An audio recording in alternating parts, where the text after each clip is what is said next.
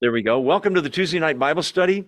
We just prayed and now we're going to jump into the Bible study, 1 Corinthians 13. Um, I said earlier to this group that's here, it's probably the most popular chapter in this book of 1 Corinthians, maybe one of the two or three most well known uh, passages of Scripture in the whole Bible, uh, all 66 books. So I got to give you the context, the little background of where we are uh, in First Corinthians. Paul, the apostle, is writing to this church in Corinth, which is in Greece. They are a church with a ton of problems. The pagan society's influence has bled into the church. They are allowing immorality to go on uh, without looking at it. There are great divisions happening in the church. Satan is working to really damage this church. They're suing one another. When they come together for communion and the love feast, it's called agape feast, they are hoarding food for their rich buddies and not letting the poorer people eat. They're not waiting for the poorer people to get there. They're eating without them all kinds of selfish stuff going on. The other thing is that this is a a church that is extremely gifted. The Holy Spirit has given so many gifts to this church uh, spiritual gifts like speaking in tongues, like prophecy, like a word of knowledge, like discernment. We went over those lists of gifts over a couple of weeks. The problem is they are majoring in the gifts and the gifts have become a badge of honor where I've got the better gift than you. And oh, you don't have that gift, you poor guy kind of thing. And they're sort of majoring way too much on the gifts, specifically speaking in tongues. Speaking in tongues is one of the gifts of the Spirit where the Holy Spirit can give a person the ability to speak in a language that they do not know. It happens in Acts chapter 2, where people hear the gospel, God being praised for the gospel in their own languages. It's a total miracle. The Corinthian church has taken tongues to the extreme to where there's great disorder. And um, as I said, it's become too much of an emphasis on uh, tongues overall. Um, I want to just jump in at chapter 12. We're going to really pick up in chapter 13, verse 4. That's where we left off last time. But I can't really do this chapter ju- justice without going back to 12, 30. So chapter 12 and 14 are all about the gifts, especially a lot about speaking in tongues, because that's a big problem in that church. So, in the middle of a discussion about spiritual gifts, chapter 12, chapter 14, comes chapter 13, which is all about love, which Paul is going to show them is way more important than any spiritual gift. And if you had every spiritual gift and didn't have love, you are a zero. You're nothing, he's going to say. Look at chapter 12, verse 30. Do all have gifts of healing? Do all speak in tongues? Do all interpret? The obvious answer to those questions, of course, is no. Rhetorical question. Do, does everybody? No. Verse 31 introduces chapter 13. Now eagerly desire the greater gifts, and yet I will show you the most excellent way. You want to talk gifts? He says, I'll show you the really good one. And it's all about love. It's not a spiritual gift like all the ones we listed before. Before we get into chapter 13, so I know that you who are here are awake. So I know that you're awake. Say amen. amen. Oh, wow, you are awake. That's like a pot of coffee. Those of you on Zoom, so I know you're awake. Someone's holding up an amen sign. Someone else is holding up a sign that says grated Parmesan cheese, which I so appreciate. I have no idea what that means. Chapter 13. So he's going to show them the more excellent way. Don't overdo it with the spiritual gifts. They're important, but love is more important. So chapter 13 is 13 verses. I don't usually do this. I'm going to read the whole chapter. Then we'll come back to the beginning. Chapter 13, verse 1. If I speak in the tongues of men or of angels, but do not have love, I'm only a, re- only a resounding gong or a clanging cymbal. If I have the gift of prophecy and can fathom all mysteries and all knowledge, and if I have a faith that can move mountains, but do not have love, I am nothing. Not less, nothing. Verse 3 If I give all I possess to the poor and give over my body to hardship, to the flames, one translation has, that I may boast, but do not have love, I gain nothing. Love is patient, love is kind. It does not envy, it does not boast, it is not proud. It does not dishonor others. It is not self seeking. It is not easily angered. It keeps no record of wrongs. Verse 6 Love does not delight in evil, but rejoices with the truth. It always protects, always trusts, always hopes, always perseveres. Verse 8 Love never fails. But where there are prophecies, they will cease. Where there are tongues, they will be stilled. Where there is knowledge, it will pass away. For we know in part and we prophesy in part, but when that which is perfect, the completeness, another way to translate that word, when that which is perfect comes, what is in part disappears. Verse 11 When I was a child, I talked like a child, I thought like a child, I reasoned like a child. When I became a man, I put the ways of childhood behind me. For now we see only in a reflection as in a mirror, or dimly a reflection in a mirror. Then we shall see face to face. Now I know in part, then I shall know fully even as I am fully known. And now these three remain faith, hope, and love, but the greatest of these is love. Now let's go back to the beginning of chapter 13 to do a little review before we dive into um, the chapter. No, you know what I want to do even before that? I want to mention that in the gift, the, sorry, the fruit of the Spirit uh, in Galatians 5, now, the fruit of the Spirit is, and it lists, right? What's the first one? Love. Love, joy, peace, patience, kindness, goodness, faithfulness. Love is the first one. The Corinthians are thinking, how can you tell if somebody has the Spirit? Well, what's their spiritual gift? Paul is saying the, the most clear demonstration that a person has the Holy Spirit is the manifestation of love. We've said for two weeks in a row, I'll say it briefly this time, I promise. Love, contrary to movies, romance novels, and songs, love is not an emotion. You just have to feel it, not in the Bible. How do you know that? Because it's commanded. Love your neighbor as yourself. Love your enemies. Thou shalt love the Lord your God with all your heart, soul, mind, and strength and your neighbor as yourself. You can't command an emotion. I couldn't command you people. Everybody be sad. Go ahead, do it. You could fake it, but everybody be happy. Those are emotions. So if it's not an emotion, it's not a, form, a warm, fuzzy feeling. What is it? It's a verb. It's something you just do. Yeah, but I have to feel it. No, you just do loving things to people, and you know what? The feelings will follow. That's the next thing. God has placed his love in the believer via the Holy Spirit. I'll show you that tonight in Romans 5. Um, when Jesus is asked, What's the greatest of the commandments? Remember that in the Gospels? He says there's really two love the Lord your God with all your heart, soul, mind, and strength. Love your neighbor as yourself. So, boiling that down, the greatest commandment in the whole Bible is what? Love. If you love God, what comes with that is obedience, right? If you love others, you won't commit adultery with them, steal from them, lie to them. You don't even need the other commandments. Love sums up the Bible. God so loved the world that he gave his only begotten Son, that whosoever believes in him shouldn't perish but have everlasting life. Romans 13 9, don't turn there, but it says all the commandments are summed up in this one command love your neighbor as yourself. Um, Romans 5 5, yeah, there it is. The love of God has been shed abroad in our hearts.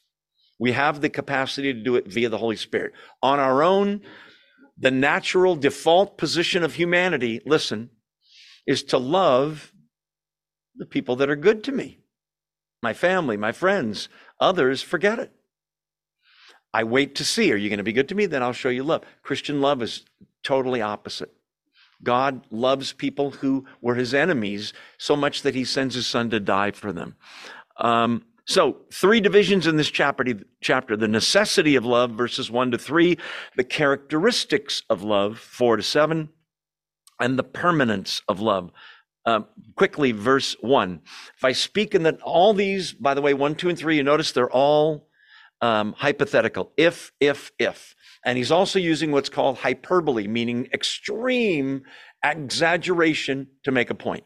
Verse one, if I have, I speak in the tongue of men or of angels, languages, tongues are languages, but I don't have love, all I am is making noise. That's what that verse says. A resounding gong or a clanging cymbal. If you've ever been to a symphony, there's violins and there's cellos and trumpets and flutes and woodwinds and all kinds of instruments. And then at a special part, the cymbals sound. Or at the end of some special piece of music, a gong sounds. But you wouldn't go to a concert and hear somebody for 45 minutes, right? Same with a gong. It's just noise, but it has its place. Verse 2 If I have the gift of prophecy, can fathom all mysteries and all knowledge, if I have a faith that can move mountains, he's using great hyperbole. I've got it all spiritually, but I don't have love. That's where it says, I am nothing. The whole purpose of the spiritual gifts, he said, and will say again in this chapter, more in the next one, is to build up the body of Christ, to build up other Christians. It's not about me and my gift. It's about me using my gift to build up the Christians around me. Verse three. Well, what if I'm really generous? If I give all I possess to the poor, and I even give my body over to the flames to be tortured or great suffering done hardship that I may boast. But I don't have love, I gain nothing. That's where we left off last week. We just dove in a little bit to verse four, but we'll review now. This is, you notice he never really defines love, he gives the characteristics of love. First of all, verse four love is patient. King James has long suffering. Don't you love that term? Patience. The idea of the word in Greek is patience, listen, not with machines or the weather, with people. Because people can be annoying. Can I get an amen? And don't point at me, but you know what I'm saying. People can be annoying. Long tempered, another word for it. This is the, the characteristic that endures insults, endures, endures uh, injury and provocation, with no resentment, no retaliation, no revenge, power over anger to put up with insults. It's the opposite of anger. God is patient. We're going to see before we're done, we're going to review this chapter and put the word Jesus in place of the word love. Or you could put God in there as well. God has been so patient with you. That is, folks, the key that unlocks your patience with others. When you remember how patient He's been with you, then it makes it easier um, to be patient with others. Patience is one of the fruits of the Spirit after love, remember? So humility is involved, gentleness, uh, forbearance to one another in love. I love that. 1 Thessalonians 5 14 says, Admonish the unruly encourage faint, the faint hearted, help the weak, be patient with all men and women, right? It means all people. Okay. Um, I want you to keep your finger here, and we're going to take our first detour. Go to First Timothy chapter 1. So from First Corinthians, take a right, and you're going to go about seven books or so. They're short books, though. First Timothy's right after the two Thessalonian books, which start all start with T in that section. We're only going to be here a second. If you can't find it, that's okay. First Timothy chapter 1, verse 16. But for that reason, I was shown mercy so that in me, the worst of sinners, Christ Jesus might display his unlimited what? Patience as an example for those who would believe on him and receive eternal life. What's our example? That same patience Christ showed with you. Jesus did not call you and give you 10 days to respond to this offer or it's being revoked. Some of us, the offer was made and we didn't respond for years, right? Me being one of them. Um, so the Holy Spirit enables this. Um, have you ever say, heard this saying? What happened to you? Oh, I wouldn't put up with that. It's the opposite of patience, right? Uh, Jesus, uh, uh, here's an odd way to look at patience. I'm just throwing this in at no extra charge. Patience with God. What do you mean, patience with God? Do you ever really want something and pray about it? And in your mind, you might not say it, but you think, I'll give you till Thursday at 2 to come through, God. Patience with God. Some of you have been praying for a loved one for salvation or for some need or for some healing or something. And God is not a spiritual bellhop where you ring the bell and, yes, what can I do for you, Joe? Okay, here's my list, God. In his own time, in his own will, he answers prayer. We need to be as patient with him as he is with us. Patience with God. Okay, love is patient. Love is kind. Another fruit of the Spirit love, joy, peace, patience, kindness. Okay, this is a characteristic like patience that you show in the way you react to people. Patience is, in a way, the flip side of kindness. Patience is me being calm and not retaliating with someone that's a jerk. Okay, I'll just be calm, but I'm boiling inside. Kindness is going out of my way to show that person, jerky or not, kindness. What's kindness? Um, patience is the passive side, kindness is the active side, and it's all undeserved. Being good to somebody. Example. Remember Jesus' story? The good Samaritan. He did not know the injured man on the road. It's not, oh, look, it's my brother or my friend, Bill. He didn't even know him. Undeserved favor shown towards somebody, grace. Same thing, you were shown by God. Each of these are actuated when you remember how much kindness He's shown you. Did anybody have trouble finding water or food today to eat? That's a kindness. Every breath you take, every heartbeat, every muscle and cell in your body. If your eyes work and your ears work, thank God for those things. Uh, like, unless there's a cymbal concert and then you're a little sorry your eyes work. Okay. Um, let's see. Do we want to? Uh, no, we don't want to do that yet. Um, we'll do that in a second. But kindness is showing people love and goodness without um, without considering whether they deserve it or not. Love is patient, love is kind. It does not envy, it does not boast. Envy is jealousy. Envy and jealousy is me uh, being dissatisfied because somebody has something I want. Boasting is me sinning by boasting about the thing that I want that I have. They're sort of cousins. Um, so you can be jealous with somebody over what they have or an achievement they have.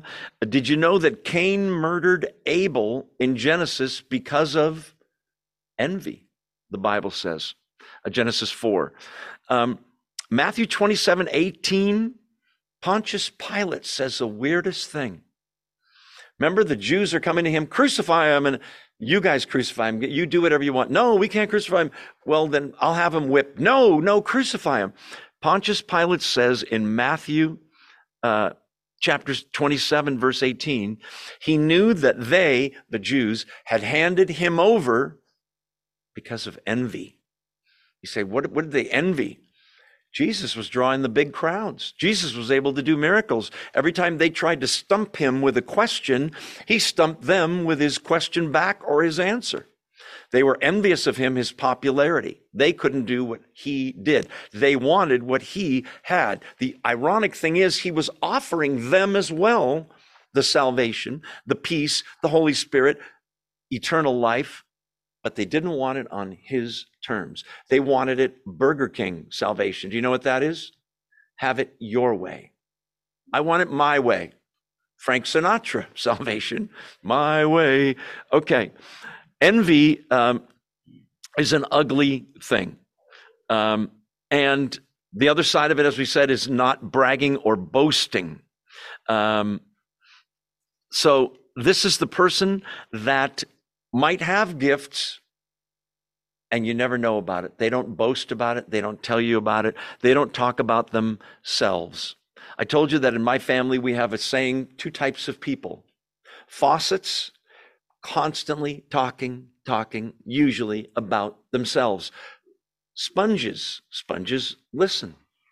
If you squeeze the sponge, you get some water out of it, but it's the sponge isn't going to squirt you like the faucet will with talking, talking, usually about themselves. So, no boasting. I can't resist going to Ephesians 2.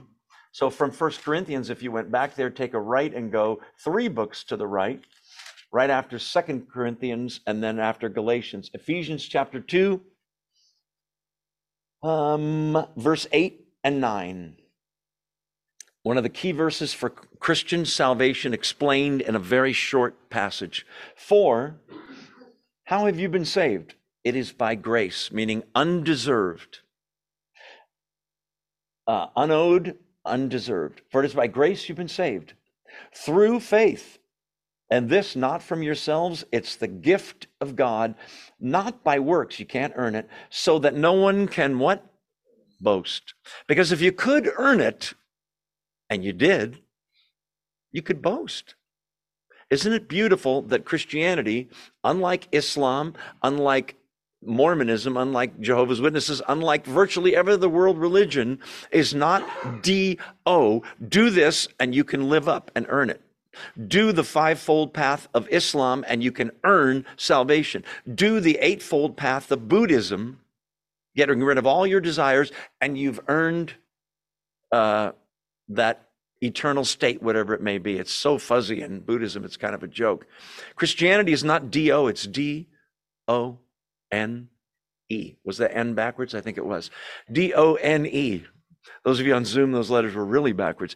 Um, it's done. Jesus lived the perfect life you and I were supposed to live, sinless, died the horrible death you and I deserve, and he offers us his, his righteousness in exchange for our sin and guilt his gold for our garbage. What a deal. Okay, go back to First Corinthians.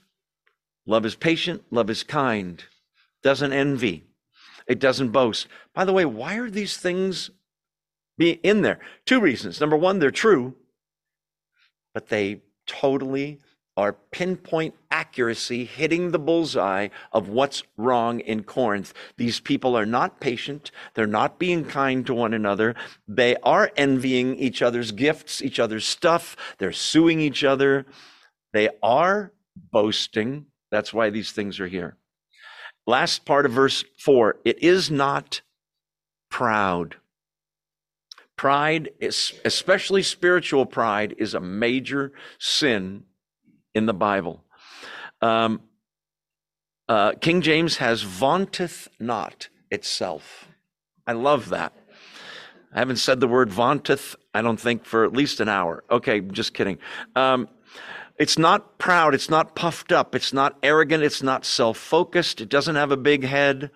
Um, the king, the example, and the king of pride and arrogance is Satan. In Isaiah uh, 14 and Ezekiel 28, we learn how did an exalted cherubim angel become a fallen angel named Satan. Pride, pride, pride. I will be like the Most High God. I will ascend to the heavens. I, I, I. Satan's a faucet, he's not a sponge. So, um, have you noticed this about people that boast? That they are telling you how great they are. And it's tempting to think Harold here is constantly boasting. It's so annoying. He's so arrogant. He's so conceited. I got news for you. I think people that boast like that chronically are insecure. Otherwise, why would they need to boast? If they're secure in themselves and their relationship with God, you don't need to be telling people how great you are. In uh, uh I'm a musician, and with musicians, it's a well-known thing among professional musicians. Anyone that says, "I'm really good," never is. I'm really good on the guitar. I'm a really good singer. I'm a really good drummer. Re- they never are because they're insecure. Does that give you an excuse to not love them? No. The same people you're called to love might not be patient or kind. They might be envious. They might be boastful and proud. Gotta love them. Well, what's the limit to who I have to love? How about this one? Love your enemies. Pray for those who spitefully use you. That's an amazing higher standard than any other religion or philosophy that there is. Verse 5 what else does love do? It, it does two things it's patient, it acts patient, it acts kindly, patiently and kindly. And then it says it doesn't envy, doesn't boast, doesn't act proud uh, in a proud way. Verse 5 more of what it doesn't do it does not dishonor others. Some translations have behave unseemingly, kind of a general uh, term, or, or behave disgracefully. These are the people that are creating divisions there in that church, allowing immorality, lawsuits, selfishness. Um, so uh, let's see, go back to verse 5. Uh, doesn't dishonor our uh, uh others um, or act uh, un, uh, unbecomingly. It is not self seeking. Do you know that's the default position of humanity? Me first right? Go for all the gusto you can. If it feels good, do it. Self seeking. How upside down the kingdom of God is, where we are, Galatians 6 2, to bear one another's burdens. Well, I already bear my own burdens. I know you do. So do I. We're supposed to be bearing one another's burdens, considering one another more important than ourselves. Christianity is always upward focused and outward focused. Have you ever heard the J O Y acronym for Christianity? Great joy in Christianity is J O Y. J, Jesus first. O, others. Vertical, horizontal, and then inward, yourself. Um, let's see. Okay, so we're moving on. Self centeredness. Now stay in uh, First Corinthians with your finger, but go to Philippians. So from Galatians. Uh, from there, go right about five books past Galatians, past Ephesians, Philippians chapter 2. Here is this uh, not self seeking really spelled out. Gal- uh, sorry, Philippians chapter 2. I'll give you a second to find it. Um, and do we want verse 3 and following? I think we do. Yes. 3 to 5, but we could really read this whole chapter. Verse 3 Do nothing out of selfish ambition or vain conceit. That shouldn't be your motivation for any action you do. Do nothing out of selfish ambition or vain conceit, but in humility consider others better than yourself. Verse 4. Each of you should look not only to your own interests, but also the interest, also to the interests of others in the church body, Mary Nichols' problem is all of our problem, whether you realize it or not. Joe's problem is all of our problem. We ought to be sharing one another's burdens. Hence the need for the list for prayer requests that we're all, oh, that's too bad for her. No, I don't look at that way. We need to be praying for that person because it's, it's our need as well as hers. Look at verse 5. Your attitude should be the same as that of Jesus Christ. You say, Oh, I, I can't do that. You're right. But in the power of the Holy Spirit, to the extent that you and I submit to Him instead of resist Him, that power is available to live this way, to love this way, to be this selfless. Jesus, verse 6, was in very nature God, and he didn't consider equality with God something to be grasped. The word means held on to or clung to. He was willing to let it go and make himself nothing, verse 7, taking the very nature of a servant. This is second person of the Trinity being willing to be a servant. If you're not willing to be a servant, your Lord was, what's the problem? Taking the very nature of a servant, being made in human likeness and found in appearance as a man, verse 8 he humbled himself and became obedient to death, even death on a cross. What happens to that kind of person? Exaltation. Look at verse 9. Therefore, God exalted him to the highest place and gave him the name that's above every name. Okay, we could go on. I could spend all night in that chapter, but we need to get back to reality here. In the 1980s, how many remember Whitney Houston? Okay. Um, she did a song that um, George Benson had recorded first. And when you first hear the song, if you don't have your Christian brain on, you think, oh, this is beautiful. It starts out, I believe the children are our future. Oh, I'm already in. I like the song already. Beautiful melody. And then she gets to the chorus, which says, learning to love yourself is the greatest love of all. Eh, wrong. That is so, so satanic, so humanistic. Learning to love yourself. Listen, as sinner Joe in 1979, if I kept loving myself, I would have never dealt with all the sin in my, let God deal with all the sin in my life.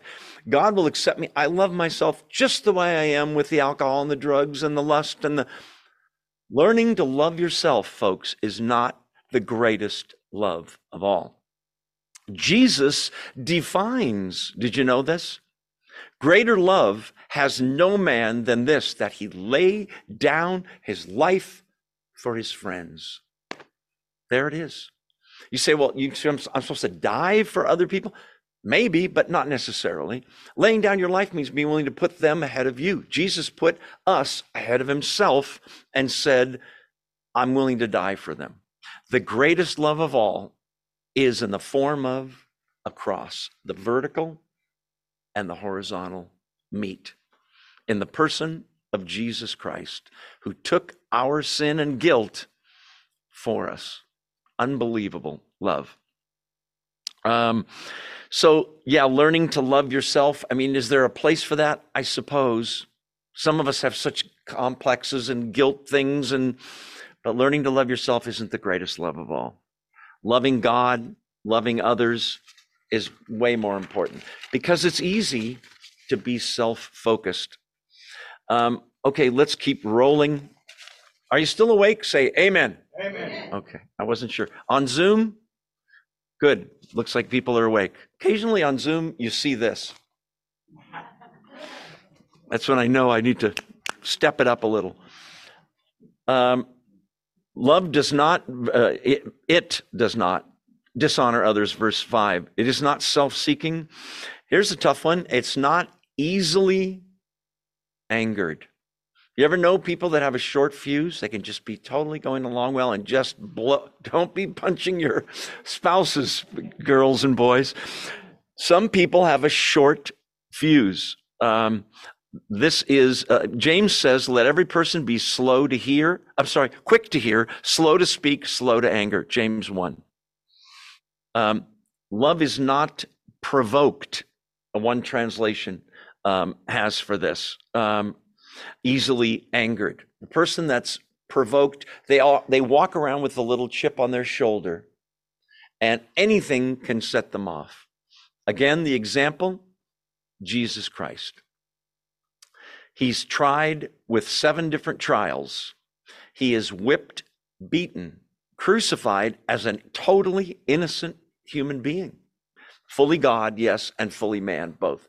Representative of heaven on earth and he's patient to the point on the cross, he says, I still can't believe he says this Father, forgive them. They don't know what they're doing. Wow.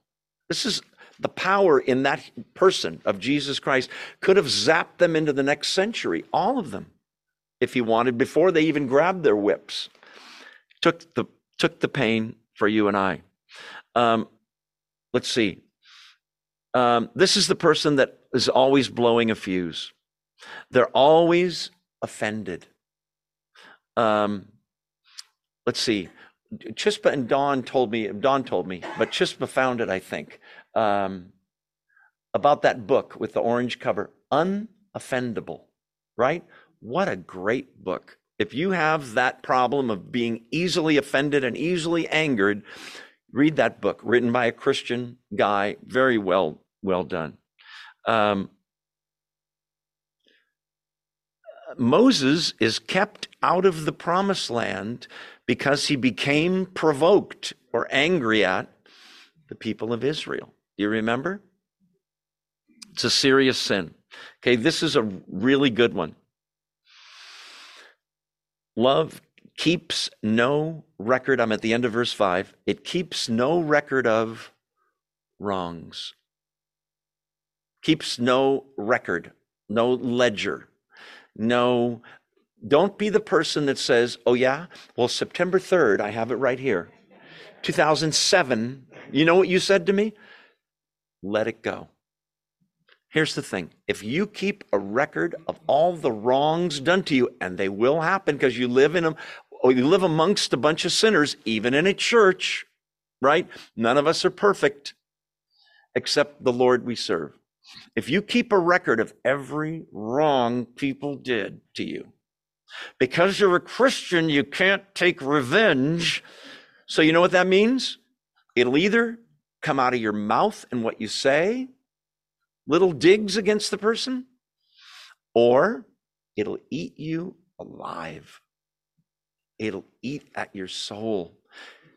Forgive. Jesus ends the Lord's Prayer with an addendum. Do you remember in the toward the end of the Lord's Prayer he says, "Forgive us our sins, our debts as we the same way that we forgive others. Then the prayer ends, and then the next line in Matthew 6 says, For, Jesus explaining it, if you don't forgive your brother when he sins, your heavenly Father won't forgive you. Keeping a record is not forgiving. Oh, I've forgiven John for what he did to me, but I still remember it. I'll never forget it. You haven't forgiven him, right? God forgave you all sins, past, present, future. We still confess as we sin, but he forgave you everything. Let me ask you, whatever John did that was so bad, sorry to pick on you, John, whatever he did that was so bad, is that worse than the cumulative total of your lifetime of sin that you sinned against God? All sin is a sin against a sin against God in heaven, the Bible says. Which is greater? Well, it's greater what I've done, all my sin against God. If he can forgive that, why can't you who are forgiven forgive whatever he did? Very important that we don't keep a record of wrongs. And we do this, don't we? And in arguments, these things tend to pop up. Oh, yeah, well, you, oh, yeah, well, you let it go because it'll eat you alive. Love keeps no record of wrongs, thinks no evil, one translation have, no dwelling on it. Um, the kind of forgiveness that doesn't even remember the offenses. Um, by the way, when you get to heaven, and if you're a believer, you will. And when you meet Jesus, here's what not to do, because it's not necessary. Oh, Jesus, I'm so happy to be here. Thank you. Thank you. By the way, I'm really sorry for what I did November 19th, 1996 or 2015. He's going to say, I don't even remember what you're talking about. Why are you remembering what I forgot and forgave? Um, Jeremiah 50, 20, predicting the New Testament and the New Covenant and Christianity. Jeremiah 50, 20, God talking. For I will forgive their iniquities, that's sin, and will remember their sins no more. He'll remove our sins, the Old Testament says, as far as the east is from the west. And no, I don't know if this is east or west. I'm not one of those people with a compass in my head. Um, verse 6 Love does not delight in evil, but rejoices with the truth. What does that mean? Well, first of all, on a, on a personal level, when you and I were sinners and were unsaved, we delighted in evil, our own sin. How do you know that? Because you wouldn't do it if it wasn't fun and you didn't think it was good and you liked it and you delighted in evil. The world celebrates evil. If you don't believe me, watch TV, excuse me, and movies and even commercials. They delight in evil. But don't delight even in the evil of others. You say, well, what do you mean by that? Here's what I mean I've got a grudge against my buddy John here, what he did to me. Oh, did you hear about John? No, what happened? Oh, he got in a car wreck. Oh, good. No. How bad was it? Oh, I'll pray for him. That's why I want to know. There's a Greek word for that baloney, right? Don't delight in love, does not delight in evil. Um, let, Romans 12 9, let love be genuine. Abhor or hate what is evil. Hold fast to that which is good. Um, okay, so it, love doesn't do this. It doesn't delight in evil. It rejoices in or with the truth. Love rejoices in the truth. Okay, what do you mean by the truth? Whatever is real, whatever is true, it rejoices in it. The Bible is God's truth. Our Savior said he was the way and the truth, right? We rejoice in goodness. We rejoice in the truth. Um, don't rejoice in the uh, uh, misfortunes of others. Hold fast to that which is good. Um, let's see, verse 6 love doesn't delight in evil, rejoices with the truth. verse 7 it always protects. Um, this is a word for covers in the Greek. This is a beautiful picture. Instead of um, exposing somebody and shaming them publicly, you might go to them privately. Um, love, listen, 1 Peter 4 8. Above all things, have fervent love for one another, for love will cover a multitude of sins. Beautiful. Bear one another's burdens again, Galatians chapter 6 um, example from nature. Anybody, probably wouldn't be a man, but any women own pearls or know how pearls are formed? In an oyster shell, somehow something abrasive and painful gets into the shell, which will damage the creature inside of the shell. You with me so far? It can't expel it so, out of its own body, it covers that annoyance, that painful thing, and makes it something beautiful, a pearl. Kind of a cool uh, example from nature. Um, love is always eager to believe the best and see the best. Look at, go back to verse 7. It always protects, always trusts. Have you met people that are skeptical about everything? and everyone. Understandable with some people because in their past, they've been injured. My friends and I, when we were growing up, we um, had a term for this called a scarred heart, meaning a person that has been so hurt in their life through no fault of their own in some cases, whether it was their parents or friends or people betrayed them or things just happen in their lives and they've gotten a scarred heart where it's hard to penetrate that heart. This is the opposite of that. This is the person that always trusts. Again, you say, Yes, but I'm one of those people. I've had people hurt me, betray me. Amen. Probably we all have. How do we get to this point? Jesus Christ. Betrayed by a close friend, for 30 pieces of silver.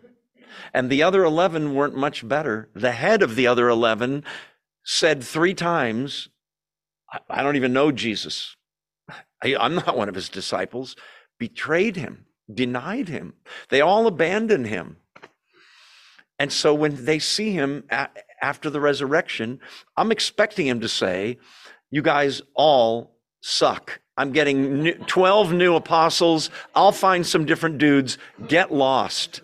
You all flunked the test. What does he say? Peter, do you love me? Yes. Feed my sheep. Peter, yes. Redundant. Do you love me? Why three times? Yes. Shepherd my flock. Peter, do you love me? Yes. Tend my sheep. Why three? Because he denied him three times. That's grace. Has somebody betrayed you three times or 30 times? Love overlooks. Love always trusts. Love, verse 7, always hopes, always perseveres. Let's take those two after our two minute break to stretch our aging bones. Gene brought some treats back there. Help yourselves. Make sure you say hello to someone you don't know, though. That's really important. Those of you on Zoom, I'll be right back in two minutes. Don't go away. Welcome back to the Tuesday night Bible study. Everybody's eating cookies, and those of you that should have showed up in person, you could be having a cookie right now, but you're not. Find your seats, if you will. Uh, we're back in 1 Corinthians 13. This is a rich chapter. As I said two weeks ago when we started it, or last week, this is one of those on vacation, you get out of the car and really look around. That's what we're trying to do. Love, verse 7, always protects, always trusts, always hopes always perseveres. Always hopes has the idea of somebody that is optimistic. Are you a pessimistic Christian? It's easy to be one in 2023, the way the United States of America is being run politically. You see the, down, the cities going downhill with crime, with all kinds of sin becoming um, in the forefront. I get discouraged when I see that. Listen, does that mean God's not on the throne? No. As a matter of fact, the Bible says in the last days, men will call, listen to this, good evil and evil good. Aren't we seeing that? It's unbelievable, right? And I think this has happened throughout history, but I feel like on the graph, it's just accelerating. Men calling good evil and evil good. Uh, there, there's so much going on. God's still in control confidence in the future, hopes all things are always hopes. Um, I hope in, listen, I don't hope in Washington, D.C. They're going to work it out there. Maybe. I hope. I do what I can. I hope in the God of the universe and in his promises. Amen. They're still in the Bible, they're still true. Can you say, are you still awake? Can you say amen? amen? Yeah, but you got a cookie in your mouth. It wasn't as loud. Those of you at home without a cookie, wave or say amen. I see the amen sign. I love it. Um, okay. Uh, let's see. We already talked about that. Um, perseveres. Always perseveres. Keep your finger here and go to Hebrews 12. So that's way toward the back, but not not real far back.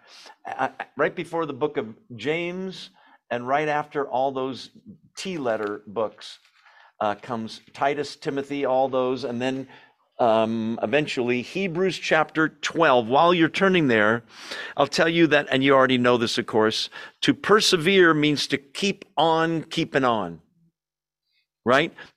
keep on going. Um, this is the person that circumstances don't affect their faith, that the love continues irregardless of circumstances because of what we've been given. Hebrews chapter 12, verses 1 to 3. Hebrews 12.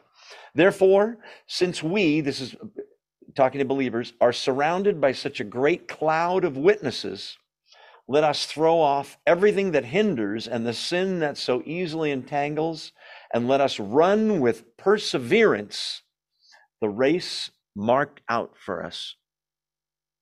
It, Christianity is not a sprint, right? It's a marathon.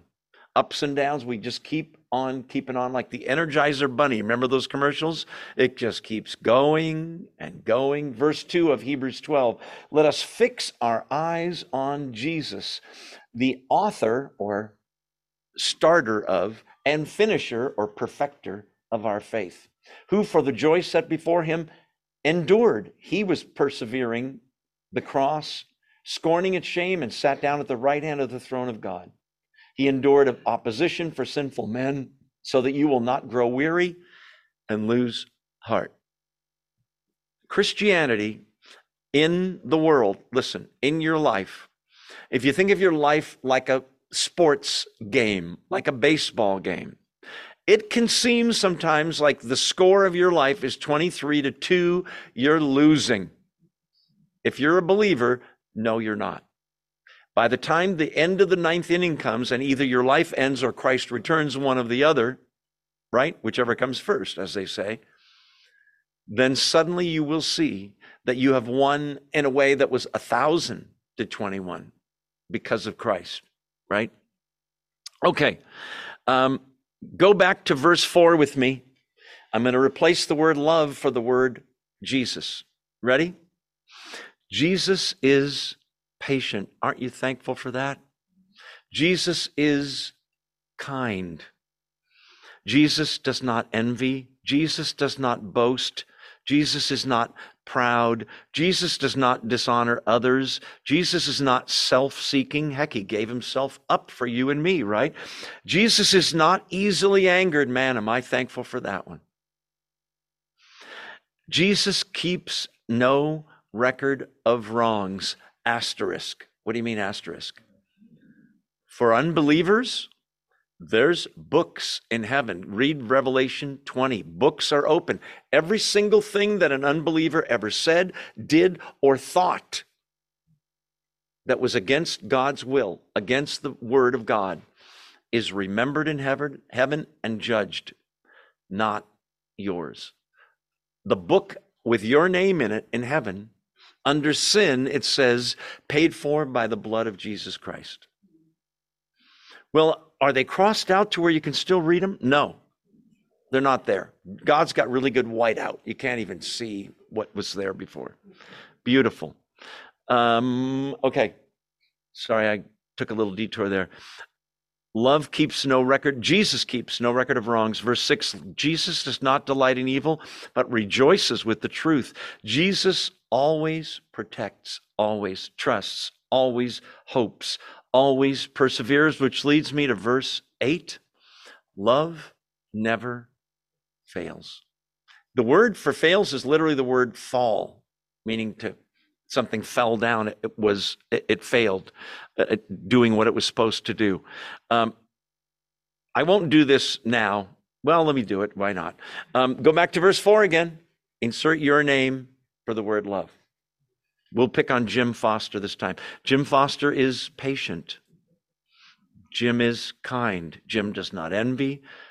Jim's wife is laughing right now. No, I'm just kidding. Let's put my name in there. My wife's at home watching on Zoom, laughing. Joe is patient. Yeah, right. Joe is kind. Not always, but this is something to strive for, isn't it? In the power of the Holy Spirit. Okay, we won't go through the whole list with your name because it would take a while with all these names. Love, verse 8, never fails. Now, this is a new section where he's going to talk about the permanence of love. And what is he going to compare it to?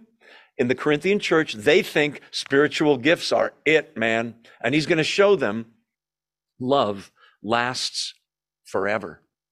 There will come a time when spiritual gifts will be no more. As well, there'll come a time when even shockingly, see the last verse? Now these three remain faith, hope, and love. Have you ever thought about this? In heaven, in the eternal state, face to face with God, face to face with face to face with Jesus Christ. With only believers, sin has all been judged, Satan has been judged, all sinners have been judged, only believers, only God, only the Holy Spirit, no sin nature. You don't need faith in heaven. You don't need hope. I hope. What do you hope for? It's all here now. What are you faithful might happen in the future? Faith is something you don't see that you believe will happen or that is true. In heaven, you will not need faith. You will not need hope. But love goes on forever. For the brethren, other believers, of course, love for God and Jesus Christ. Okay. Love never fails. You say, yeah, but uh, you know, I was in a relationship and the other person said they loved me, or my parents said they loved me, and they did this and that, and this guy my was said he loved me, and that. That's not Christian love. This is the definition of real, authentic love. We said last week there's four words for love in Greek, very descriptive language. This is agape, the highest kind of love. Selfless, unconditional love that doesn't ask for anything in return, love that just gives of itself. God, the ultimate example, and Jesus Christ. Love never fails. You might say love never stops. It never ceases. It never ends. It never falls. So, um, now he's going to make a contrast. But where there are prophecies, they will cease. Where there are tongues, they will be stilled. Where there's knowledge, it will pass away. The things they valued so much, there it is tongues, knowledge, all these spiritual gifts, prophecy, all will cease one day. Will there be any need for speaking in tongues in the eternal state in heaven? I can't think of one. Well, maybe someone's there who doesn't speak I think we'll all speak the same language again. Will there be a need for prophecy or knowledge? No, because we'll know as we're fully known. Uh, whole different thing. Now, um, uh, we know in part, we prophesy in part, verse 9. I want to skip ahead and then we'll come back. But when that which is perfect, verse 10, or completeness comes, what is incomplete or imperfect or in part disappears. Some scholars think, quite a few, that what he's talking about there is the, is the full writing of the New Testament, 95 AD ish, apostolic era. A few people are shaking their heads. Now, was that a milestone in Christianity? Yes. Prior to that, the reason the traditions are passed on orally at this time when he's writing this is because they don't have each of them a Bible. There isn't even a, it's being written as they speak. First Corinthians is one of the earlier books of the Bible to be written. Um, when it's completed, is the Bible perfect? Yes. But is the Lord Jesus perfect? Yes. Is heaven perfect? Yes. Which is he speaking about? So there are some that say all the gifts cease as soon as the Bible's done, 95 AD. Problem with that is if you read this verse, no more prophecy, which don't forget is not mainly the foretelling of future. Prophecy is two words in Greek. I said last week. It means to speak forth, to speak to people. Okay? With regard, not about, not a lecture about Tupperware or anything. It has to be biblical, right? So, in that sense, your pastor, when he gives a sermon, is speaking forth the word of God. He's prophesying right? It's he's passing on what God gave him either directly, if that's the gift, or from the word, which is what I, you're seeing me do. I'm throwing it out there to you. Will there be no prophecy after 95 AD? No teaching of the word? No, no. That, that doesn't make sense. There'll be no more knowledge. It'll pass away. It will pass away. Is that when it passes away? I don't think so.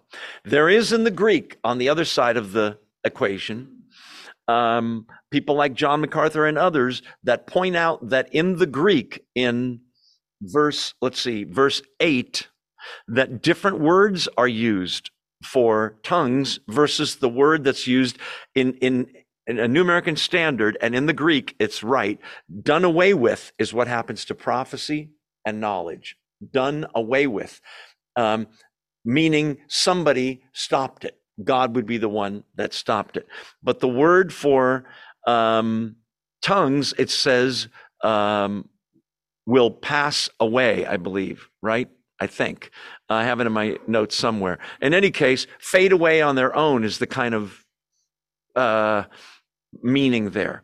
As I've told you, uh, I don't believe that tongues are normative and extant in the world today the way they were in the first century. I just don't think you could make that case. It's interesting, tongues are mentioned in Acts briefly, chapter 2. Tongues are only mentioned here in 1 Corinthians, not in Galatians, Ephesians, Philippians, Colossians, Romans, Hebrews, 1st and 2nd Thessalonians, 1st and 2nd Timothy, 1st and 2nd Peter, 1st John, 2nd John, 3rd John, Jude. No tongues. Almost like it was already ceasing. Writings of the second century, the church fathers, you don't see them talking about tongues. Could God still, though, give somebody that gift? Yes. Who am I to say? And God can't do that, and I said so. I'm not God. Could he do it? Absolutely. Probably does he? Yes. On a mass scale, no. There's a famous story, I can't remember the guy's name, but he was going on a mission with a whole team to China to spread the gospel. Somebody asked him, Are you guys studying Chinese? He said, No. We have the gift of tongues. When we get there, it's all going to work out. They got there, didn't work out. They didn't get the gift to start speaking. That would be nice. It may be that it's a first century thing to give credence to all the different nations hearing the gospel that it was true. That's why there were signs and wonders. You'll see that in the notes if you get the notes via email, by the way. Um, okay. Um, keep your finger. Uh, no, it's too early to do that. Let's not do that now. Sorry. Talk amongst yourselves while the teacher figures out what he's going to say next. Um, yeah, we talked about that. Um, have you noticed that things are ascribed value according to how long they last? I'm going to give you an example in a second. But think about that. Things that last a long time, that are that durable, are more valuable than things that you throw away. A paper cup is not as valuable as fine, you know, crystal or something, a glass or a bowl or whatever. Imagine if I said, I will give you your choice a 7,000 square foot mansion or a 1,000 square foot little cottage. Now you think, really? Okay, I'll take the mansion. Oh, the mansion is made out of cardboard, but it's really nice. The house, though, is made out of wood and stucco and sheetrock. And now, which is the better one? Why? Don't you want the bigger place? No, it's not going to last. Cardboard with the, the snow and the rain we just had. Can you imagine your soggy little house? And we're in our little cottage. Look at that. The Jeffreys are back there going, Yes, we can imagine. Poor guys. They got hit with that storm very in a big way. Okay. Um, so the point is, and we can argue about, well, when do the gifts cease and when don't they cease and which one ceased and which one hasn't ceased? The point Paul's making uh, the broader point is um, love is durable, it lasts forever. Even the gifts, as valuable as they are, and he's going to say how valuable they are in chapter 14 and in 12, they eventually will cease. The thing that lasts the longest, love, will still be loving in heaven, vertically, God, horizontally, other believers. So those things, prophecies, tongues, are going to be stilled. Those knowledge, it'll pass away. Four, and he's going to explain in verse nine, we know in part and we prophesy in part. What does that mean? It means that God has, this verse and the next one, um, God has given us, don't misunderstand this, God has given us everything we need to know in the Bible. The things that are, are you saying we know everything? Heck no. How did God create the world by speaking? I intend to watch that DVD when I get to heaven, and I don't understand it. But He spoke, let there be stars, and they just happened, right? I don't understand all kinds of things. I don't understand the resurrection. I just know He was dead and He is alive forevermore. Praise God. But what we need to know we have in the Bible. God did not watch men put the Bible together and in heaven go, oh, they left out First Judas chapter 9. Oh, they left out the book of Mary.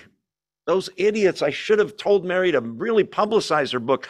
Listen, we have God's word just the way he wanted it. That's why the last book of the Bible, Revelation, the last chapter, one of the last verses says, Don't mess with my book.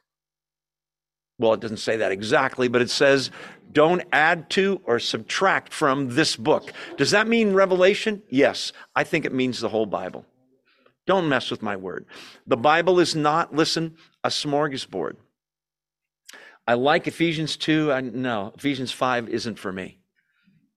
I like the turkey. I'm not going to eat the fish. It's, it's all we're supposed to teach and believe the whole counsel of God. What we need to know, we know. Is, but we only know in part. That's true. There's a lot more we're going to learn in heaven. Amen. But for now, we have enough. And we have enough information and enough proof that it's true. So, and we prophesy, we teach in part. That means that your pastor, the teacher of this Bible study especially, is fully aware that when he gets to heaven, he might hear you were wrong on the following things. And you might want to sit down, Joe, because it's going to take a while to go through. And I'm going to say, you know what, Lord, I did my best. And he's going to go, I know you did. However, a is for, B is for all the things that I was like, oh, I'm sorry, I got that wrong. I believe that's true for the greatest scholars. Nobody knows it all. Amen. If they do, they're boasting, and that's a sin. Okay. Um, Paul wants to get their eyes off the signs and wonders. Do you know what Jesus said about signs and wonders? Unless you people see signs and wonders, you simply will not believe. He's not saying that like, way to go. He's saying you shouldn't need that. He does them to prove his message is true, but he's saying don't put too much emphasis on that. Listen to what he says, listen to the word. Um, yeah, we talked about that. Um, so, back to the text, and hopefully you're still awake. I won't ask again. Um, we know in part, we prophesy in part, verse 10, but when that which is perfect, when completeness comes, what is in part is no longer needed, so it disappears. Do you know that the Bible says that of all the things you see in your lifetime, there's only two categories that are eternal not cars, houses, boats, diamonds, trees. The two things are the Word of God stands forever. You will have Bibles in heaven? Absolutely. We'll have the living word, right, with us. What's the other one? The people. Which people? All the people. The believers look around the room, look on Zoom, look at your screens. Believers are eternal. They're going to live forever in heaven, right? What about unbelievers? This is the bad news for unbelievers is they too are eternal. You mean the body? No, the spirit is eternal. They're going to spend eternity somewhere with Christ in heaven or in hell, outer darkness, weeping and gnashing of teeth, a godless, Christless, joyless, loveless eternity. Well, um, you know, I don't believe in a God that would send people there. They send themselves. No, thank you. Don't want Jesus. They're writing their ticket. And God can call them and call them, but if they don't respond, that's where they go. By the way, they wouldn't be happy in heaven anyway.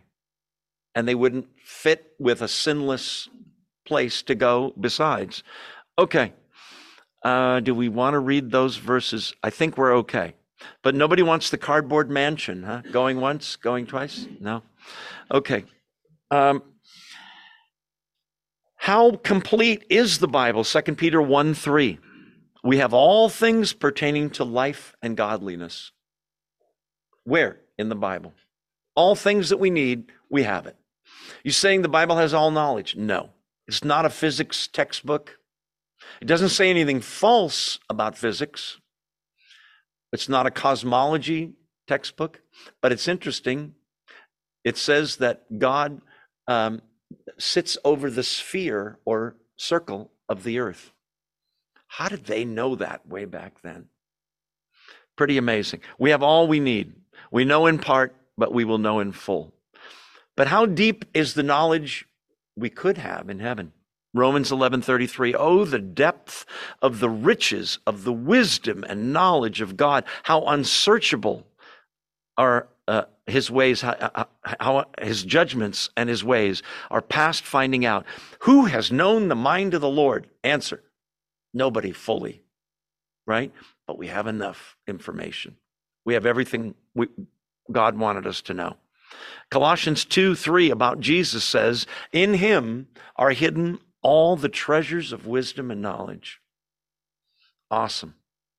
The beautiful thing about the Bible is it is so, the gospel of Jesus Christ is so simple.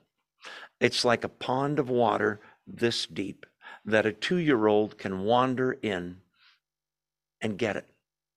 And yet, it's so deep and profound, the gospel, that the smartest theologian who ever lived can't put on scuba gear and get to the bottom of the ocean of the beauty of the Bible.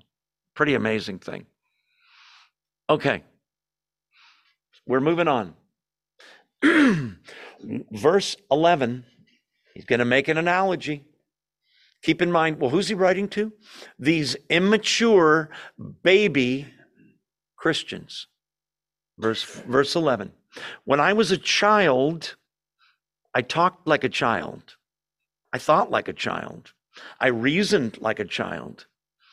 When I became a man, I put away, I put the ways, sorry, of childhood behind me. Put away childish things.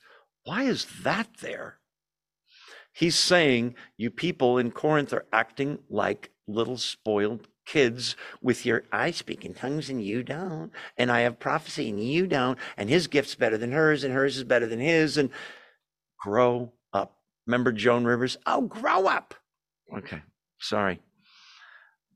So that's why 11 is there. Maturity.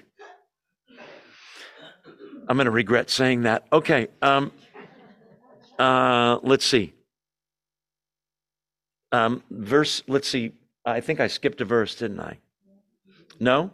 Oh, no, here it comes. Verse 12. For now we see only a reflection as in a mirror, then we shall see face to face. Now I know in part, then I shall know fully, even as I'm fully known. you should know that Corinth was one of the places in the world where they made and exported, they were known for this, mirrors. You mean like the mirror that I have in the bathroom? No. Polished bronze, polished silver, where you kind of see a reflection. They weren't very good.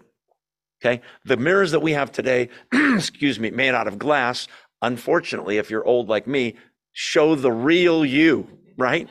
Blemishes and all. And then ladies have those weird mirrors that where you turn the light on and your nose looks like it's about this big and you can see every little pore and you go, oh gosh, turn that off. Mirrors were just a dim reflection. You could kind of see, like on the side of a, uh, a fridge that's, um, you know, not white, but okay. Now we see only in a reflection as a mirror. Listen, that means we understand enough to be saved. Don't worry about that. we understand enough about we're sinners, yes. But in heaven, eventually in the eternal state, then we shall see face to face. You mean with each other? Not primarily. I mean, face to face is a term that's used over and over in the Old Testament about Moses saying to God, for example, I want to see your face. And God says, You can't see my face and live. You're a sinner. I'm not. It would kill you to see me in my totality. I'll tell you what, though, I'll hide you in the cleft of the rock and you'll just see my backside as I pass by. Do you remember that? What's interesting about that is how can Moses see God? Only if there's a break in the rock and he can hide him in that break. Jesus is our rock who is broken for us. Okay, that's a whole different lesson. That's not why we're here, but I'm throwing it in at no extra charge if you order now. Then we shall see face to face God face to face. If that happened today and God showed up face to face here, we'd all be dead. It's, it's too bright. It's like looking at the sun. But in heaven, no sin, no guilt, no sin nature We'll be able to look on his face and you'll see in that face the kind of love you never saw on planet Earth. Awesome. Can't wait. Then we'll see face to face. Now I know in part, then I shall know fully as I'm fully known. I don't think our brains could contain the nature, our spirits, the, the information download would fry our little tiny computers, right? Some are smaller than others in the computer department. But the point is, we will eventually know. But it's time to grow up and value the things that last our faith, our hope, our love, but the greatest is love, he's about to say. These three remain faith, hope, and love, not tongues, prophecy, and discernment. Those are all good. Faith, hope, and love. Faith in what happened in the past that will affect the hope for the future and the love that is behind that, the motivation for spiritual gifts, the motivation for our salvation. God so loved us. That's why he saved us. That kind of love is supposed to be absorbed vertically and then shined out. We're supposed to be shining it out horizontally. And whenever you stop and go, yeah, but he doesn't deserve it, you got to remember it didn't wasn't deserved coming this way. Why do you think it has to be deserved going out? Okay, beating a dead horse, Joe. Move on. All right, I am. Yeah, we talked about that. Um, hmm um, keep your finger here and go to 1 Corinthians 14. That's really close by. 1 Corinthians 14, the next chapter. Oh, I'm still in Hebrews, sorry. 1 Corinthians 14. Interesting verse. Look at verse 20. 1 Corinthians 14, verse 20. Brothers and sisters, stop thinking like kids, like children. In regard to evil, be as innocent as babes or be infants. But in your thinking, be like Joan Rivers. Grow up. Be be adults. Um, oh, we'll get that in the next chapter. That next verse is so interesting about tongues. But anyway, by the way, 14 is going to be all about uh, tongues when we get there next week. Um, so the big three faith, hope, and love, not miracles, power, and gifts. What are you focusing on? Focus on the important things. Um, now go to First Thessalonians. You say, boy, we're turning a lot of pages. It's good exercise for your fingers and it keeps you awake. First Thessalonians, in those books with all start with T before the Timothy books comes First Thessalonians. What chapter, Joe? Chapter one and then chapter five, real quick. Chapter one, First Thessalonians, chapter one, verse three. We continually remember before our God and Father your work produced by faith, your labor prompted by love, and your endurance inspired by hope. Do you see them? The big three. All three. Now, in same book, First Thessalonians, go to chapter 5 with me just for a second and look at verse 8. But since we belong to the day, let us be self controlled putting on faith and love as a breastplate and the hope of salvation as a helmet. Faith, hope, love. The greatest of these is love. Love is a fulfillment of the law. Interestingly, when Jesus says, Greater love has no one than this, that he lay down his life for his friends, you think, Yay, that's great. You know what the next verse says? If you love me, in other words, if you're my friends, you will keep my commandments. Meaning what? Obedience, proves you love him. You can't say, First John is all about this. You can't say, Oh, I love God. Why aren't you obeying him? Oh, I love him, but he understands if you love him, you obey him. The one you love, your spouse, your whoever it is, you want to please them.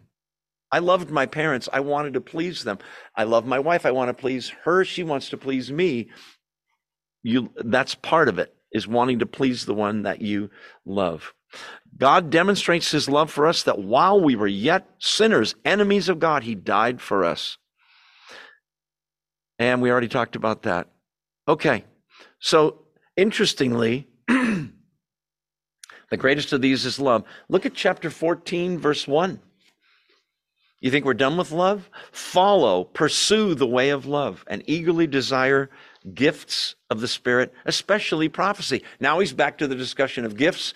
But he can't leave love without saying, that's the one to chase after. Um, desiring gifts of the Spirit, especially prophecy, the verb there is plural. What do you mean? It's like saying you all, as a church, should desire that gifts are manifested and used in your church. He's not saying individually to people, all of you should desire to uh, have a special gift of prophecy. Do all prophesy? No. Do all speak in tongues? No. In other words, desire the gifts as a body. Each person that's a believer has a spiritual gift. If you don't know what yours is, you need to look at the notes from last week, which has a list of 19 spiritual gifts. Some of them as simple as the gift of helps. People that just are always there to, I'll pitch in, I'll help with that. The gift of encouragement, the gift of giving. There's all kinds of gifts. Everybody's got at least one. Some have more. We're going to quit for now because we completed the chapter, but remember that love is not a warm, fuzzy feeling, not an emotion, it's a verb. You just do it. And even when I don't deserve it, I hope you'll still love me, and I'll do my best to do the same with you. Let's pray. Father in heaven, thank you for this. You are, First John says, God is love. How beautiful is that? So we are sort of knocked down by this whole thing in a good way, in awe of the love that you've shown us. May we learn, God, that these characteristics of love, patience and kindness, may we learn that those are all available to us in the Holy Spirit to the extent we submit and obey you, Father. And to the extent that we step out in love and just love the unlovely and the unlovable by just giving love away as a verb, not a feeling. Thank you that you loved us enough to die for us, Jesus Christ, and that you were patient and kind with us. May we do the same with those around us. We can't wait to see you face to face, Father, Lord Jesus, but in the meantime, there's work to do. Use us for your glory. We pray these things in Jesus' name. Amen. Thanks for being here. Make sure you say hello to someone you don't know. They're waiting for that moment. And those of you on Zoom, thank you for being here. God bless. We'll see you next time.